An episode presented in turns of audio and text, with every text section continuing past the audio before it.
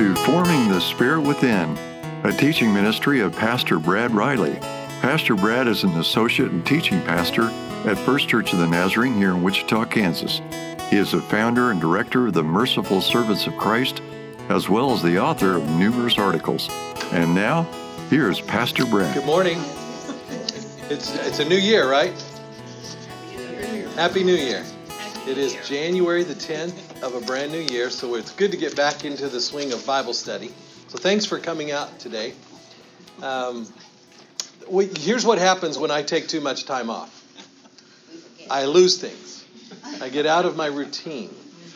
So somehow I have lost the little recorder that I used to record these Bible studies. The last one was not uploaded. I was going to do that over the Christmas break. So that means there's a missing episode.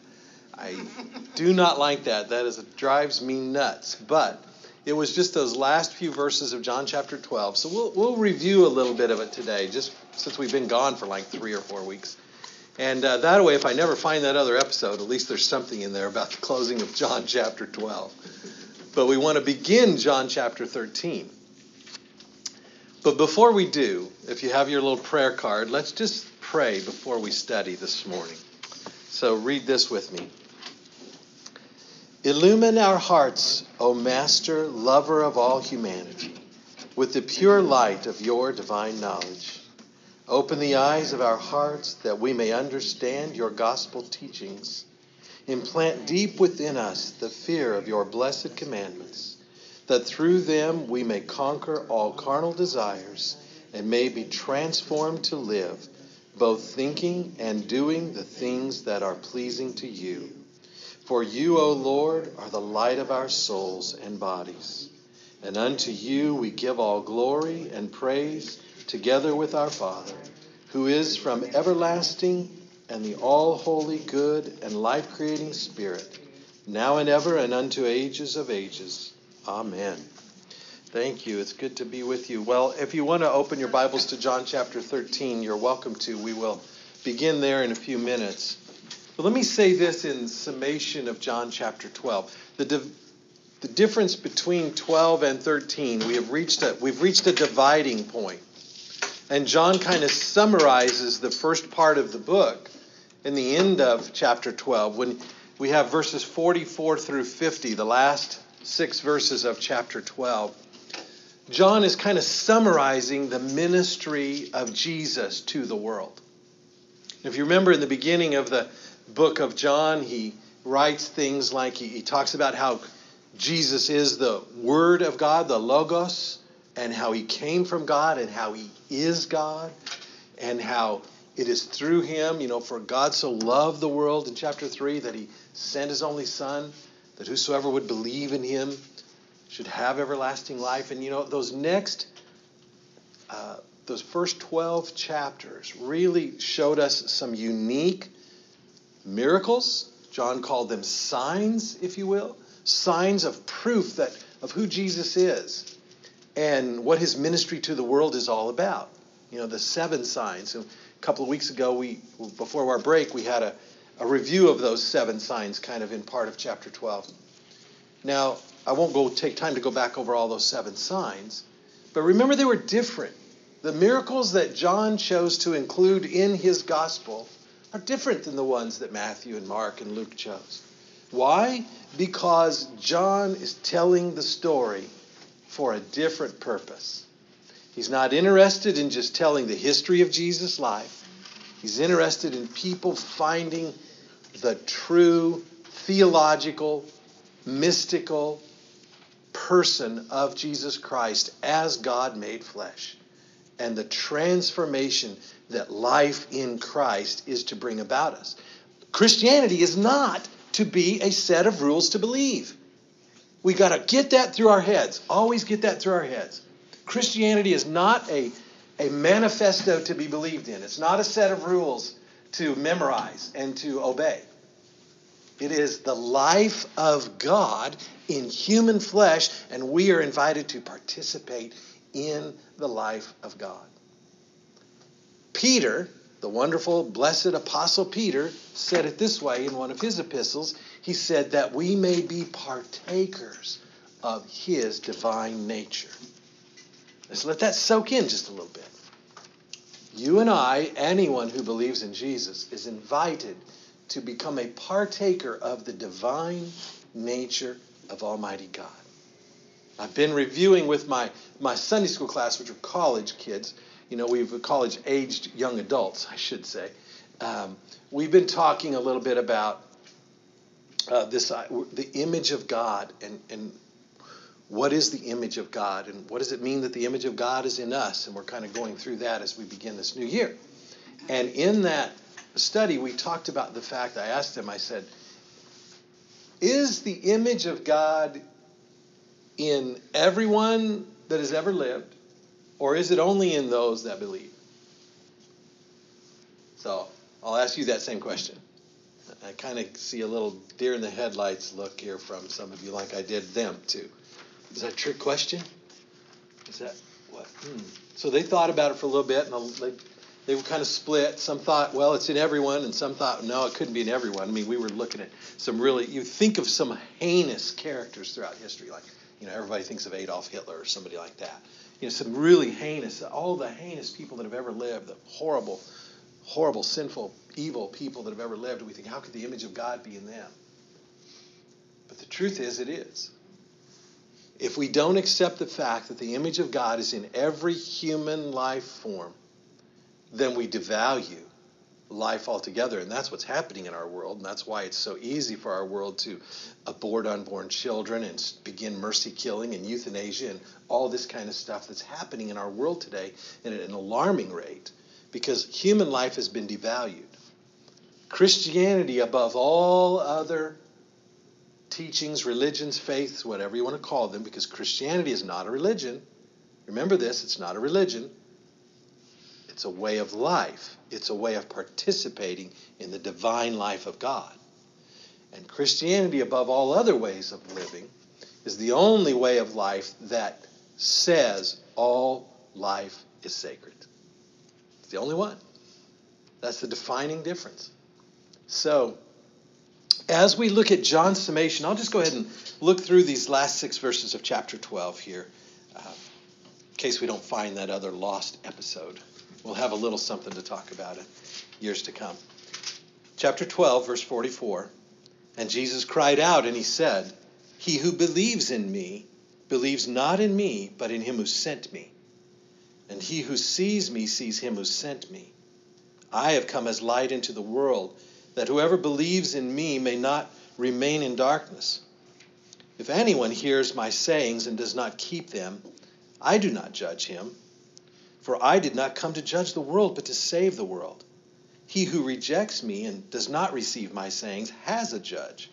The word that I have spoken will be his judge on that last day. For I have not spoken on my own authority. The Father who sent me has himself given me commandment of what to say and what to speak. And I know that his commandment is eternal life.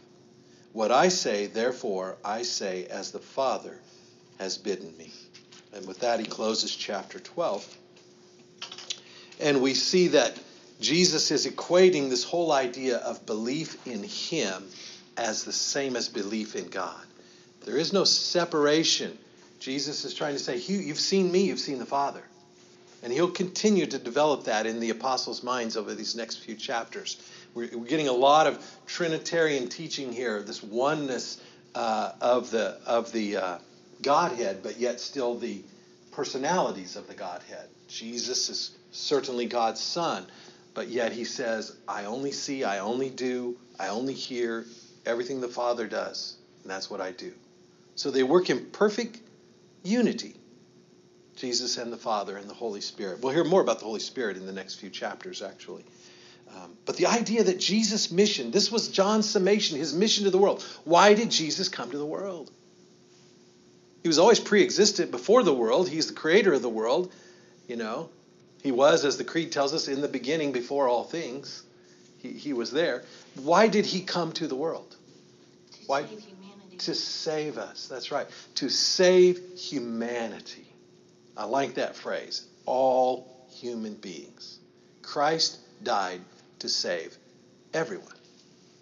His, his sacrifice, we'll get to that when we get later in John, when we get to the cross, you know. We'll talk more about the idea that his cross, his death, is for everyone, for all who will believe. And we'll talk more about that, this idea of free will and, and our choice to believe. Uh, but for now, let us hear this idea that, that John is saying that Jesus is the Word of God. He used that word logos in the beginning of the book, and now he uses it again. He says that Jesus, he, said, he has Jesus saying here, I didn't come to judge the world. This world already has a judge, and that world, is, that judge is the Word of God. And what is the Word of God? Jesus. Okay. We remember when we're studying Scripture here, when we see the word logos, the Word, we don't mean the Bible. We mean Jesus, the pre incarnate, the pre existent one, and then the incarnate one. Jesus is the Word, He is the Logos of God. Now, there's another word for, another Greek word for written words, like we would call the Bible the written Word of God.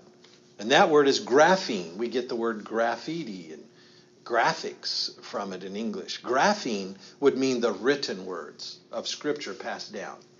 But Jesus isn't talking about that here. He's saying the Word of God, meaning the Logos, which is Himself from before all time. Um, and he says in the end, his closing thought there I know that the Father's commandment is eternal life. God speaks. God's word through Jesus is eternal life. Okay.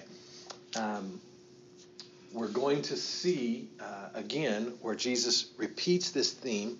John repeats for in, in Jesus' words this theme that knowing God, knowing the Father, is the very definition of eternal life. You know, we think if somebody asked us, "What's the definition of eternal life?" What would you say? Infinity. Infinity, okay, but how do you? What is it? How do you possess it? What is eternal life? Well, you got to believe, you got to pray, you got to repent, you got to you know confess your sins. All we talk about all these things. Oh, I was meaning you don't because it's a grace of God. He gives it to you. You It's a gift, that's right. And what I want us to see is that gift is more than just a prayer of repentance. It's more than just an act that we do. It's more than just a thought that we uh, intend towards God. Eternal life is knowing God. Knowing God. And that's going to be fleshed out for us over these next several chapters. Because as we turn the page to chapter 13, and let's go ahead and do that, uh, as we turn the page to chapter 13, we, we start the, the balance of the Gospel of John. There's almost two halves to this Gospel. The first 12 chapters, Jesus' ministry to the world. The last, uh, little more than half, because uh, of the of the book is about uh, really Jesus' ministry to his disciples. The last half of this book, the Gospel of John, is about Jesus' ministry. We're now in the last week, the last week, the last few days of his life. Okay? We're about to enter into, in chapter 13, the evening of the Last Supper. Okay, I put a few words on the board the Last Supper, the Eucharist, the Passover, this idea of contention, and the word servitude. And I want to discuss all those as we kind of study this morning. Those are themes that come to us through this chapter. So we're going to read a very familiar story from John chapter 13, the washing of the disciples' feet. But we're going to try and really look beyond just the surface and see what's really happening here. So while we'll break it down, it'll take more than one week to break all this down. Uh, but let's go ahead and read. Uh, and there's no good place to end in this story, in this chapter. I usually like to take short little sections to study. Uh, but I'll probably go ahead and read the first 11 verses to start with. So let's look at chapter 13. Now, before the feast of the Passover, when Jesus knew that his hour had come to depart out of this world to the Father, having loved his own who were in the world, he loved them to the end. And during supper, when the devil had already put into the heart of Judas Iscariot, Simon's son, to betray him, Jesus, knowing that the Father had given all things into his hands, and that he had come from God and was going to God, rose from supper, laid aside his garments, and girded himself with a towel. And then he poured water into a basin and began to wash the disciples' feet, and to wipe them with the towel which was with which he has girded himself. He came to Simon Peter, and Peter said to him, Lord, do you wash my feet? Jesus answered him, What I am doing you do not now know, but afterward you will understand. And Peter said to him, You shall never wash my feet. Jesus answered him, If I do not wash you, you have no part in me. And Simon Peter said to him, Lord, not my feet only, but also my hands and my head. And Jesus said to him, He who has bathed does not need to wash, except for his feet, but he is clean all over. And you are clean, but not every one of you. For he knew who was to betray him. And that was why he said, You are not all clean. Let's stop there.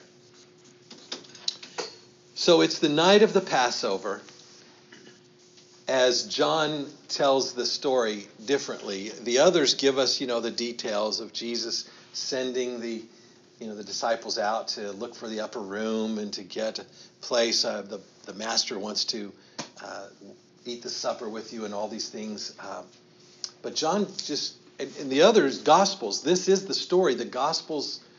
Uh, between Luke especially gives us some very important words of Jesus that, that figure into what we call the, the Eucharist or the Last Supper.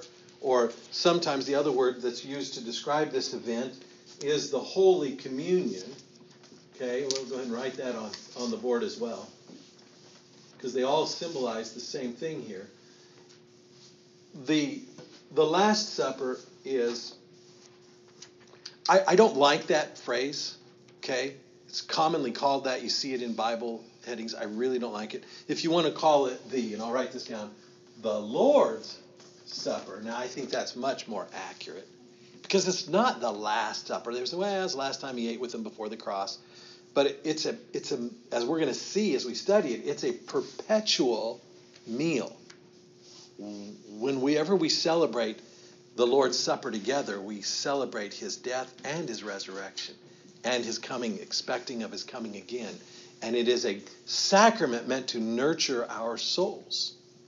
And the truth is, it wasn't last, it's, it's still going on. So the word in the middle here, the Eucharist, you hear that word. Uh, a lot of our uh, more liturgical churches, uh, historical, ancient churches have always used this word. This word is a Greek word that means, it literally, Eucharistia, which literally means thanksgiving.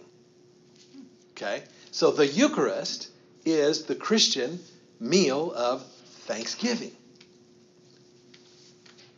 Ancient writings of early Christians describe, and I'm talking about writings in like the year 150 uh, in that era, in the very early 100s. Okay, this is within a less than 100 years after Jesus' death, resurrection, and ascension.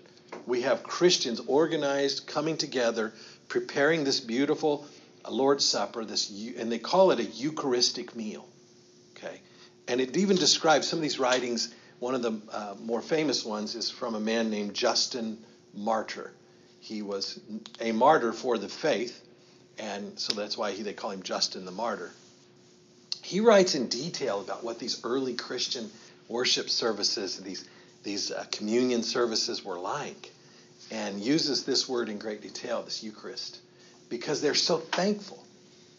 The whole purpose of sitting down with that bread and that cup of wine was to say, Thank you, Jesus, for your cross.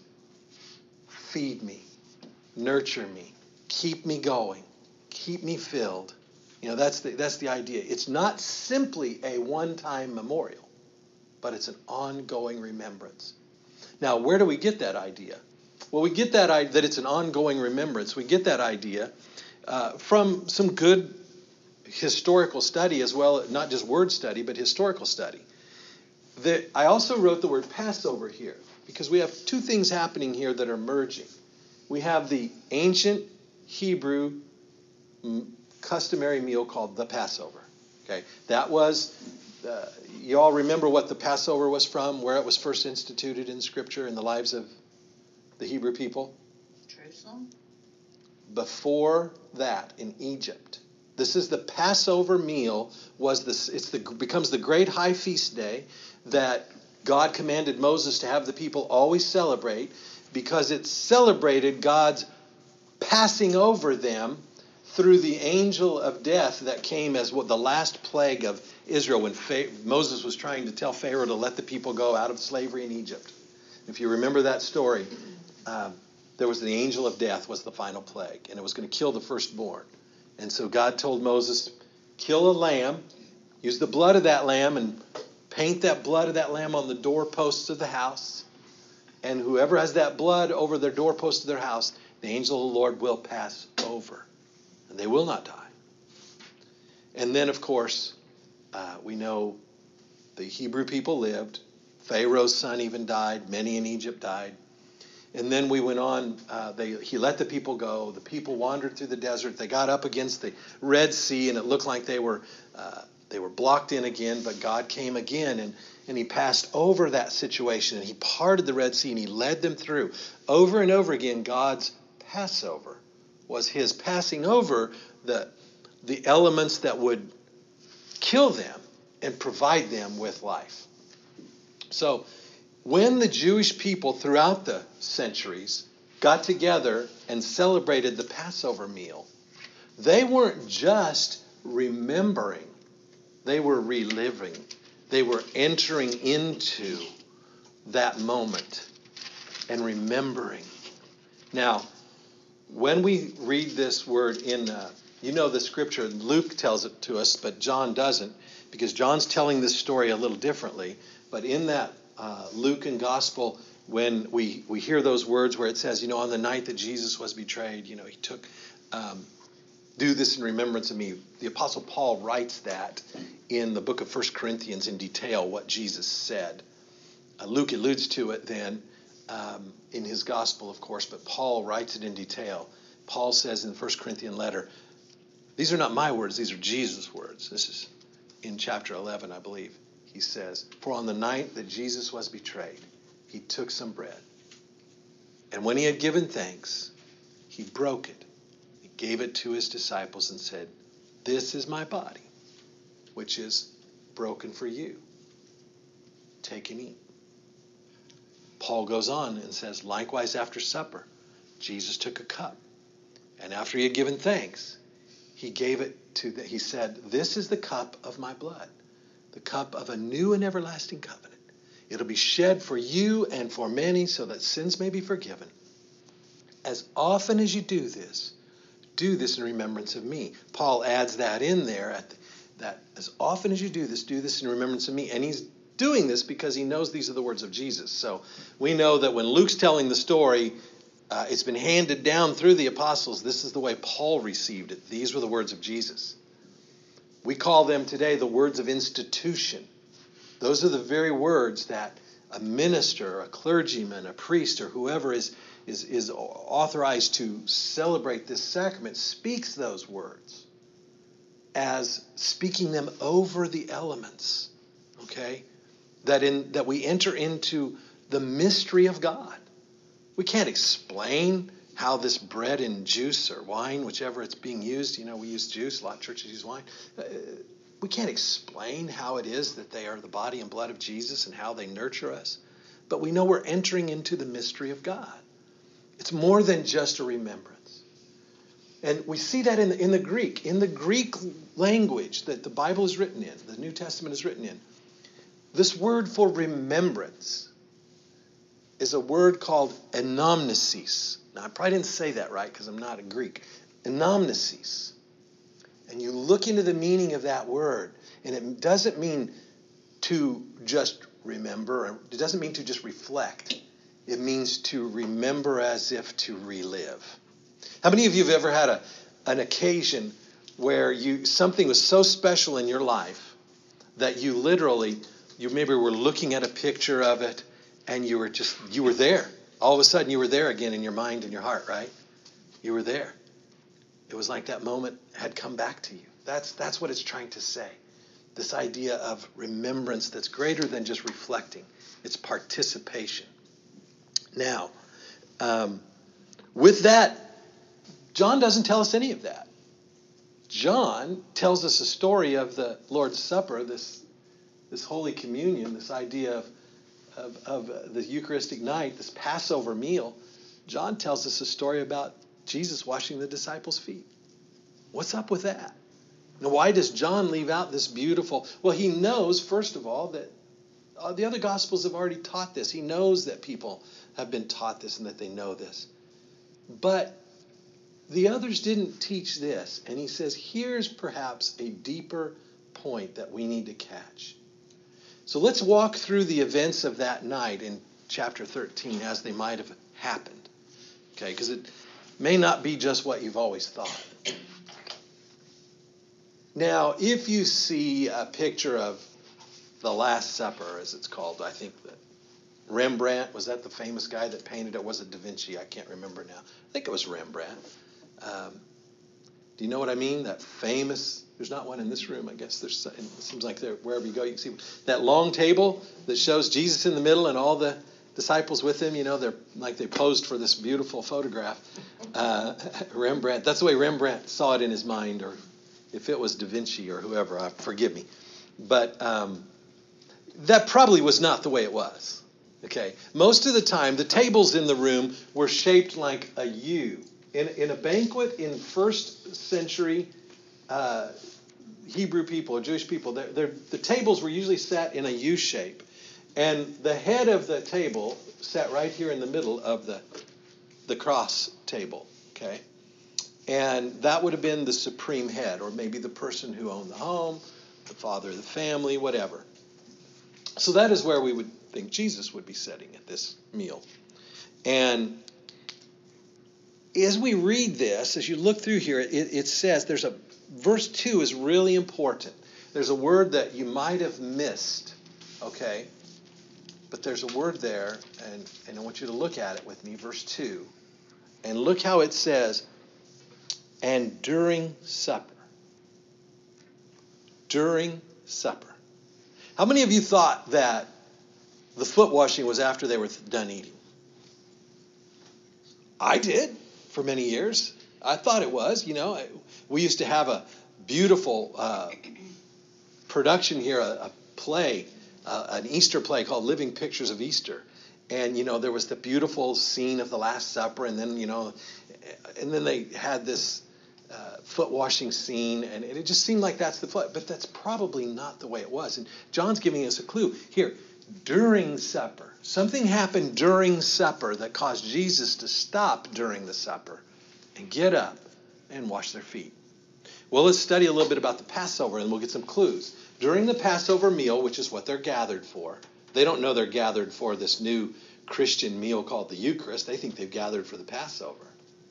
Okay, and Jesus is going to show them how the Passover becomes the Lord's Supper or the Holy Communion the Passover, they began, the beginning of the meal was the blessing of the cup. There are four cups in the Passover meal, and they all each have a name. The first one is called the cup of sanctification. In Hebrew, it's called the Kiddush. And that's the first thing that's done the, the blessing of the cup of sanctification. It's filled with wine, and the, the celebrant of the meal, the leader, gets up. And so it would have been Jesus. He gets up and he blesses. He says the blessing, you know, in, in Hebrew. And then, after that blessing of that cup, everyone gets up and washes their hands to prepare. So there's a basin and there's a water and it's poured and people would wash their hands. So there's a perfect opportunity here as people are getting up to do this for uh, a basin of water to be used. And, and what do we know about the times when, in those days, what was the, so customary about washing people's feet? Was it a custom? Yes. Yeah. It was a custom, right. And why was it done? Because they were in sandals and their feet were probably dirty. That's right. Everywhere they went, their feet were dirty, sandals at best, and those were pretty uh, thin and poor. and it was if it was rainy, you know it was muddy out, right? So even though you were clean, and even though you maybe came in clean, you got dirty on your feet going to the meal, right? So the first thing that was done was to wash. Well, who washed their feet this night when they came into the upper room? Does Scripture tell us that anyone did? Doesn't tell us, does it? It kind of omits that detail. First thing that would have been done when some guests come to your home, the first thing you do is wash their feet. Now, does the leader of the house wash their feet? Does the owner of the house or the, the servants do? That's right. Servants wash feet of guests who come. So let's think about Jesus and his 12 disciples. Who should have washed feet? One of the 12, Yes. right? One of the 12. Well, should it always be the same one? No. I think it would be pretty big of them to share it, don't you? Okay. It sure wasn't Jesus. I, I, can guarantee you, I really don't believe they ever said, Hey, Jesus, it's your turn to wash our feet. I don't think that ever happened. So, you know, we know that in this Passover meal setting and they come together, they, they should have already thought to do this, okay? But, but what, what we know about this passage uh, is, is that as we go a little further and we, we study a little further, uh, see if I can allude to it a little here. Um, if I can find a little passage here I want to allude to for you. Um, we, we haven't gotten that far, but in verses 12 through 17, Jesus is going to talk about the significance of this meal. And I, I, that's why I say there's not a real good place to stop right here, but, but we stopped where we did to give you some background. But um, in, in this washing of the feet, the meal, it's during the supper, the meal has been interrupted. Okay? And it's as if to say, when they get up to wash their hands, can you picture this? They get up to wash their hands, and Jesus takes the bowl, puts water in it, takes his outer garment off, rubs a towel around himself, and he stoops down and starts to wash their feet before they can really wash their hands or anything. And what do you think they're thinking then? Oh my, we forgot to wash our feet. I can't believe Jesus is going to wash our feet. Now, eh, come back to the, the table here. Um, a little bit later in this story, when Simon uh, would, not Simon, but uh, Judas Iscariot uh, gets to leave the meal, you know, and and Jesus says, "One of you is not clean," and and you remember that we haven't got to that point, but there will be a point where they say, "Ask John, or ask the one sitting on his uh, by his side, leaning on his on his breast, would you, you know, who is it, you know?" Um, because we, what Scripture teaches us is that is that John, the writer of this book, although he doesn't name himself, is, is leaning on Jesus' breast. Now, these tables are places where they would sit down. They didn't sit at chairs like you are. They had low tables, they sat at pillows, and they kind of reclined. Okay? And reclining on Jesus' breast, it tells us, is this one, the disciple whom Jesus loved. Over and over, most scholars will tell you they believe that is John who's writing about himself. He's just not naming himself. Um, and in that setting, uh, can you? What do we know about James and John? Now it's interesting that that James or John is sitting right here beside Jesus. I thought it was Mary Magdalene. Well, she's not at this meal. She's not at that meal. There's another one where they're together and she comes in and washes their feet. But but in this, we know that the master of the house sits in the middle. But who sits on the left and right? Well, they were brothers.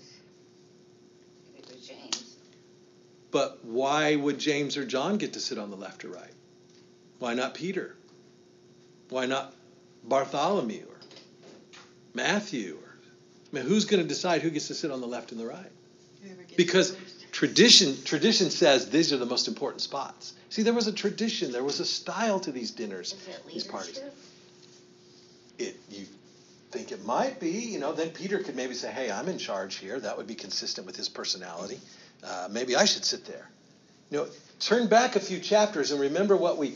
If you went to uh, the Gospel of Mark, I believe it's the Gospel of Mark. I can't remember what chapter it is. I think it's chapter ten. Yes, when they're on their way towards Jerusalem, the way Mark tells the Gospel. Do you remember they came down from the Mount of Transfiguration, and James and John are having an argument. Do you remember what their argument's about? Of who it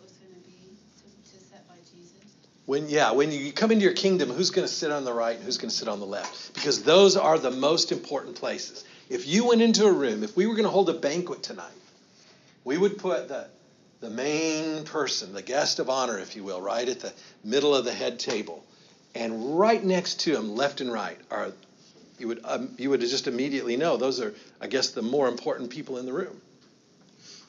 This is kind of a pecking order, if you will, that is tradition. And so James and John are arguing about who gets to sit on one on your. When you come into your kingdom, who, grant that we may sit one on your left and one on your right. We usually think of Peter, James, and John. They were kind of that inner circle, yeah. They were kind of that inner circle. So why wasn't Peter? That's a good question. Peter wasn't arguing with them anyway, but James, James, James and John were brothers. We even have a story from the Gospels that tells us that uh, James and John's mother came to Jesus at one point, and she said, "Master, I want you to let my my sons sit one on your left and one on your right." What are they asking? They're asking, "We want to be, we want to be right there with you. We want to be first. Now, bring John's story now back into the all the other gospels tell those stories about this contention. I put the word contention on the board. There's some strife going on. You know, people can you imagine this isn't they're they're they're busy arguing over who's going to be sitting on the right, who's going to be sitting on the left when they should have been thinking, "Oh, you know what? I think we we should wash our feet before we start this meal. Maybe even wash Jesus' feet because that's the custom. That's the tradition." And they don't do it. And so they're busy arguing about who's most important. And it's time for the hand washing. And Jesus takes a bowl and water and kneels down and starts to wash their feet. What a shocking story that is. It's now moved, the supper has been stopped. Things are out of order now. And Jesus says, This is important. What a perfect time to bring to them a lesson that, that would be you couldn't imagine a better way to teach it. And that lesson is a lesson of servitude. What does the word servitude mean? It means to, to have the heart of a, and the lifestyle of a servant. A servant is a slave, one who serves another. Okay? If there were slaves in that day, the slave was the one that always washed the feet. If it was a, just a family, the children probably did it. If there were hired servants, the hired servants did it. In Jesus and his band of disciples, it was definitely the disciples, and I'm sure they took their turns. But nobody thought to do it this night. And so Jesus stops all the contention. And he doesn't say a word. He doesn't scold them. He doesn't say, You guys have been arguing ever since we've been on the road to Jerusalem. I'm tired of hearing you argue about who's wanting to sit on my left and right. He doesn't say that. He just quietly picks up the bowl that they're all expecting to wash their hands in, puts a towel around his waist, and strips off his outer garment, the scripture tells us, puts a towel around his waist. Okay, he would have been dressed now like a slave. And he begins to wash their muddy, dirty feet. This is God made flesh. This is the Lord of all life. This is their Savior. They, they don't realize the irony uh, yet of what is happening here. God is stooping to serve them in the most menial way they could imagine. What a powerful story. And, and what happens when Jesus, we don't know what order he goes in, we don't know how many feet he's washed, but he comes to Peter, and what does Peter do? Not me. You're not going to wash my feet. The word in the Greek, it's very emphatic, the you. You are not going to wash my feet. You know, that's the brashness of Peter. It isn't going to happen. Sorry. And Jesus responds, If I don't wash your feet, Peter, you have no part in me. And Peter's probably thinking, well, then, oh, okay, oh, if it's that serious, okay, then not just my feet, do my head, my whole body. Maybe Peter was even thinking about his, his baptism. You know, they've all been baptized in the Jordan River by this time.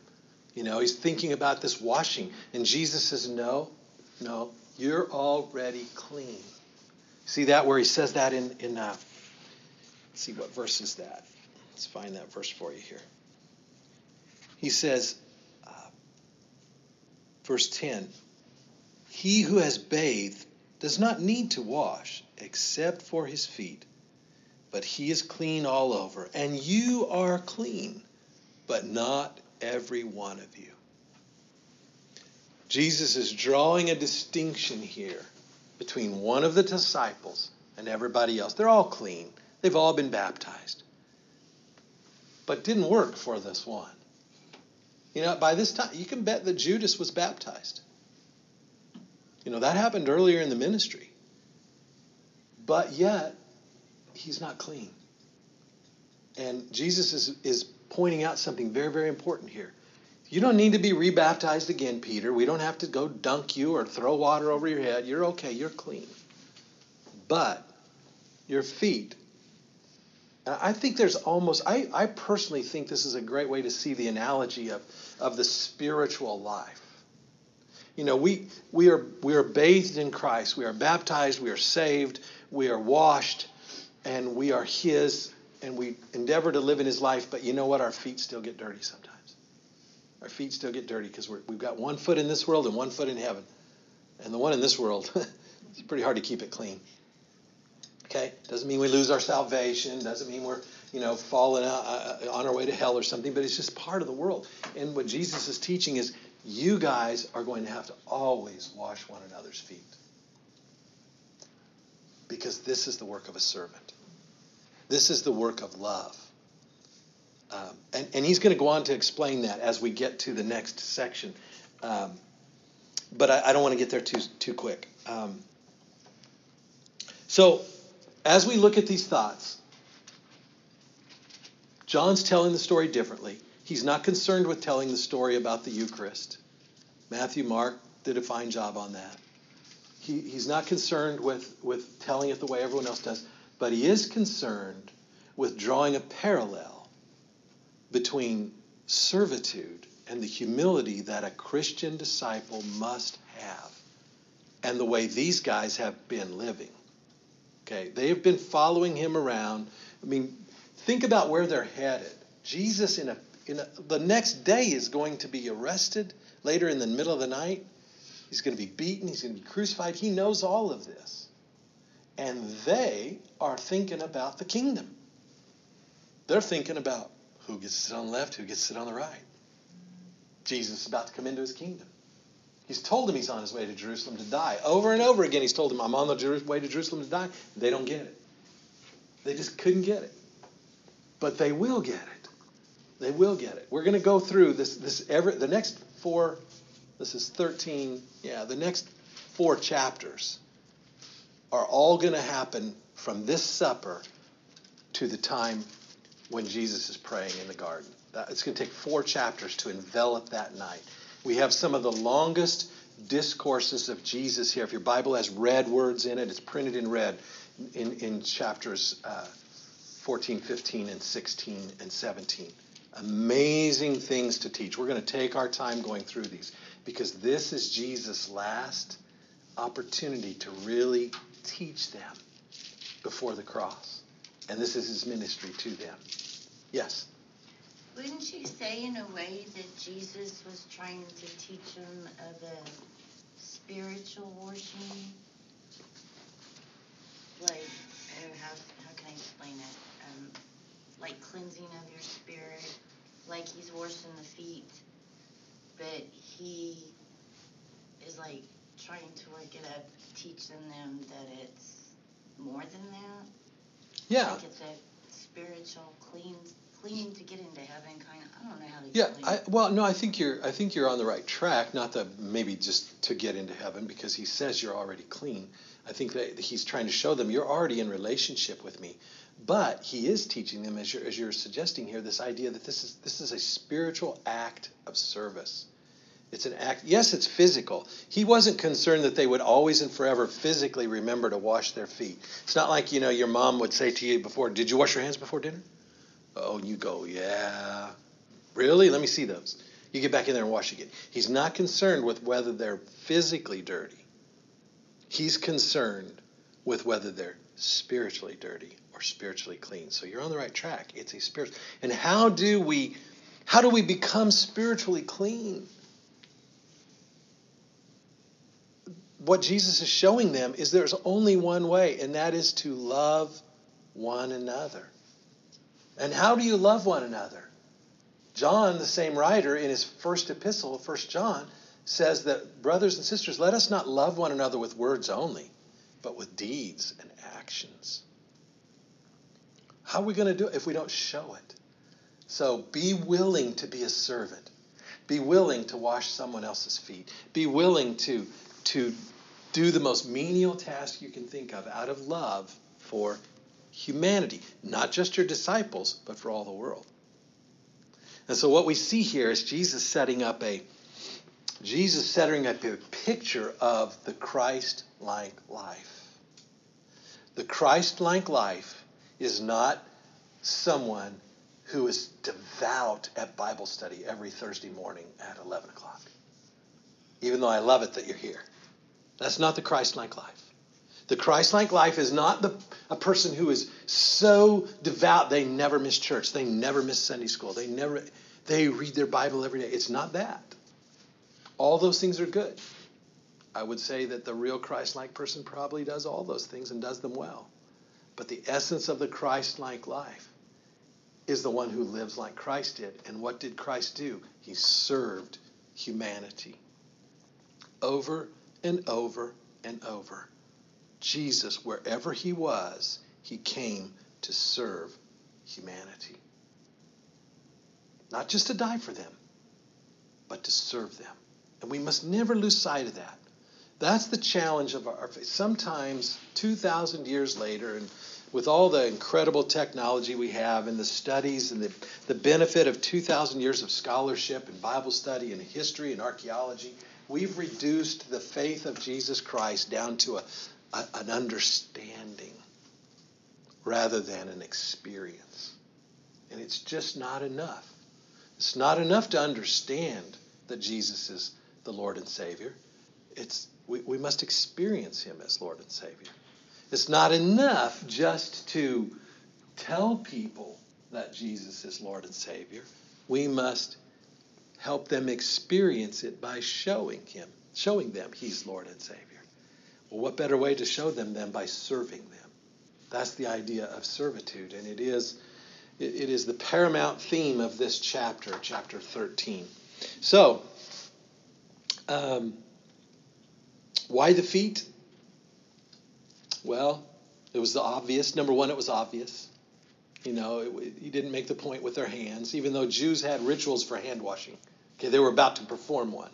That's what they were getting up from the table from, I think, to wash their hands in the basin after the cup of sanctification.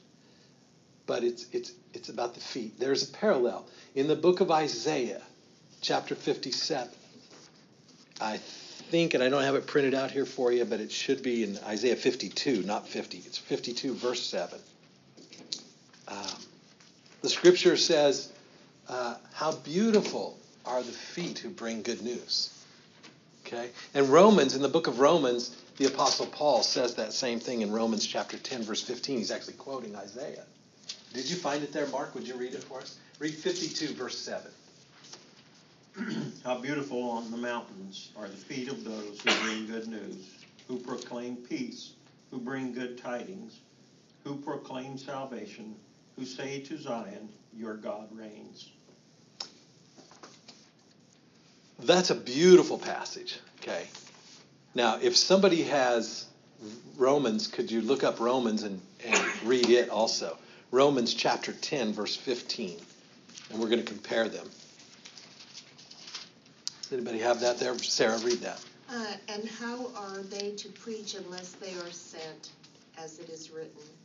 Obeyed the gospel, for Isaiah says, Lord, who has believed what he has heard from us.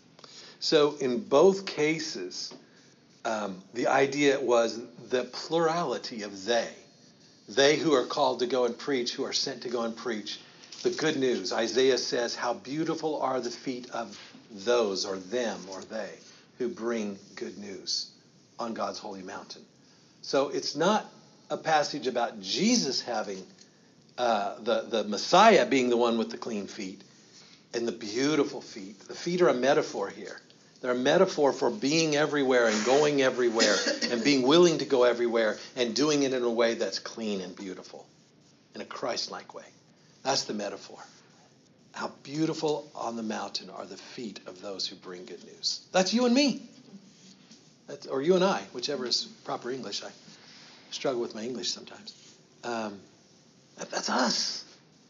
We're called to have clean feet for Jesus. Mm-hmm. And we're called to help others have clean feet for Jesus, to be servants.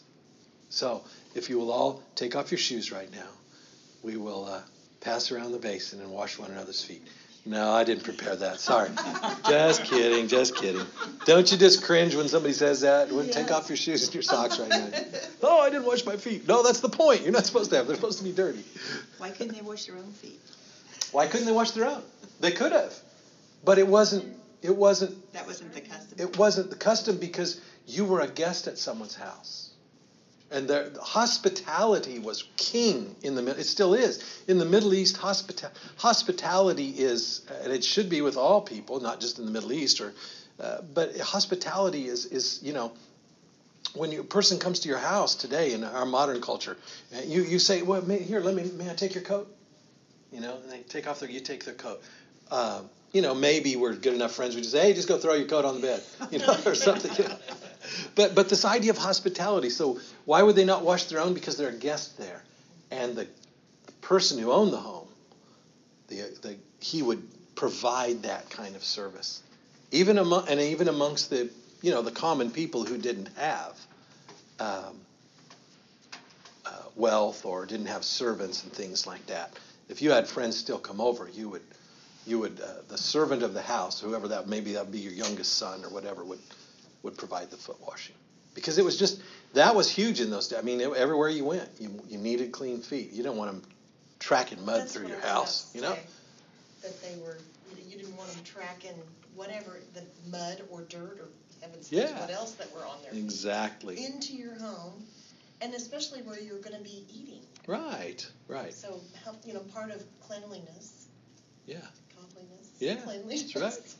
So, you know, it's a beautiful metaphor, this idea of the feet. And I think this 13th chapter is it's interesting that John chooses to begin his ministry, recording Jesus' ministry to his disciples, his followers, with service.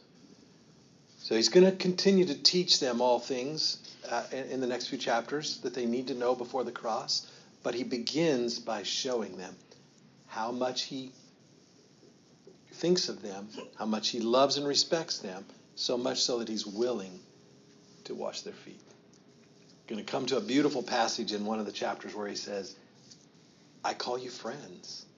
That's going to come out in this discourse with Jesus. I now call you my friends. You know, you were my followers, but now you're my friends. Jesus is saying we're, it's, it's, we're, we're on the same level now. We're, you're, you're, you're part of me. Um, be- you're in for some really beautiful stuff in John the middle chapters of the book of John. Uh, Was yes. The foot washing before or after Judas had left? It's, uh, I believe it's before, and we're going to see that in the chronology of the story. Um, as we finish out next week, it's too late to get into it this week, but as we get into the rest of the story, in chapter in verse 12, Jesus is going to start explaining what he's doing and then we're going to get into some scriptures that talk about Judas and him dipping the bread and giving it to Judas. So I believe he's, I believe it's before.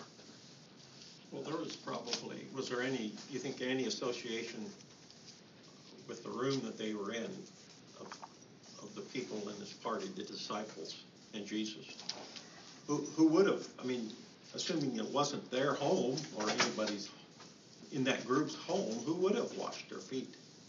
Well, it, it, they would have to been a shared job by one of them because this isn't anyone's home. It's a room they rented. Mm-hmm. Yeah. It's a, it's a room that they rent. It's the upper room, but we come to know as the upper room. Right. But they found it for the purpose of celebrating this Passover together. So there conceivably wouldn't have been wouldn't have been anyone there. Any servant. There wouldn't have been a servant there. Place yeah. to wash your feet. Right. And if those the disciple, like you pointed out, were contentious in that they mm-hmm. wanted to be, okay, I want to be on your right or your left, or Right, exactly. he was showing that, that in Christian service, That's- there's no hierarchy. There's no hierarchy. That's right. There's no hierarchy. You shouldn't even be worried about who's on it. And he's there's other another place I can't give you chapter and verse where Jesus talks about you know don't when you go to a banquet don't Don't sit sit front. down front and then somebody asks you to move and you're embarrassed take the back seat you know I always think of that when I go somewhere and, and I say let's sit back here you know I don't um, but that that's that's it and so I really believe this foot washing thing was something they've done over and over and over everywhere they went Or could But they, they just they didn't have think been used to other people always doing it? Like maybe they were honored and other people always did it for them, so they just became so, uh, what do you wanna say, um, I think oblivious? yeah. Thought that maybe I've gotta do this, there's not someone for. probably probably some truth to And that because Sometimes we can get caught up like that. Yes. We get used to having it done for us, so we think, That's a great point. And I, I think there's some truth to that. They probably were used to it because where they did go, like Martha and Mary's house and different places, but there were still a lot of times when they were on their own in three years, where they, you know, they shared this responsibility. Well- Because this was a responsibility that Jews would not have omitted. Okay, they wouldn't just have skipped it. Well, they, they would have, he had a meal with Zacchaeus, Right, Matthew. right. I mean, they had a, I don't ever remember in those stories talking about foot washing. In those particular Right. instances, it didn't go Right. on. But they would have probably done it then. Probably, would, yeah. would've. At every one of those banquet stories, somebody would have done it. Um, it's just John, and I think that's why John is making. John sees a great opportunity in his gospel narrative to include something that nobody else thought to include. well, it's kind of insignificant. I mean, if you do it every time you go in someone's house, I mean, that's just a given. I mean, Yeah. why would you write about it? Yeah, exactly. It was culturally custom. They- Why would you write about it unless there's a real good point to be made about being a humble, loving servant? And given their attitudes about who could sit, sit on the right and the left, seemed like a good time to teach that story, teach that point. Uh, well, thanks. It's 12 noon. Thanks for coming today. Uh, it's so fun to get back into the swing of things here. Uh, we'll we'll continue on chapter 13 with verse 12 next next week. There was, uh, I think I had something I wanted to read as a quote, but I got sidetracked and I missed it. Let me let me just look real quick and see if it's something or whether if it would fit right now or whether I'm way past it. Um, yeah, maybe I can close with this thought. This is from uh, an ancient Christian, an ancient Christian uh, father of, of the faith named Theodore, Theodore of Mopsuestia. And he said this Humility is the principle of all virtues. Humility is the principle of all virtues. It removes any contrast, division, or dissension from human beings, and it plants them, it plants into them peace and charity. And through charity, it grows and increases. Beautiful thought from Theodore. Humility is the principle, meaning the first or the greatest of all virtues. Everything flows from it. Because if we have not humility, we can't truly love and serve others. I think that's what Theodore's trying to say. Well, let's stop and pray. Dear Father, thank you so much for time together in your word this morning, and what a privilege it is to gather in this new year and, and to begin uh, new habits and, and to get back into the swing of other habits. And Father, thank you for the habit of Bible study and those that are able to be here today. And may it never be for us just a habit, but truly an experience, a, a journey of walking into uh, your divine word, learning from your spirit. So thank you. Please cover over anything I teach that is wrong or, or not let do not let people be led astray from it. But but bless the going forth of your word here this morning into our lives. We ask this in the strong name of Jesus Christ our Lord, who lives and reigns with you, Father, and the Holy Spirit, one God forever and ever and unto the ages of ages. Amen. This has been Forming the Spirit Within. I'm Roger Culver, inviting you to tune in next time as Pastor Brad opens God's Word, helping us to form the Holy Spirit within us. Until then, May grace and peace be with you.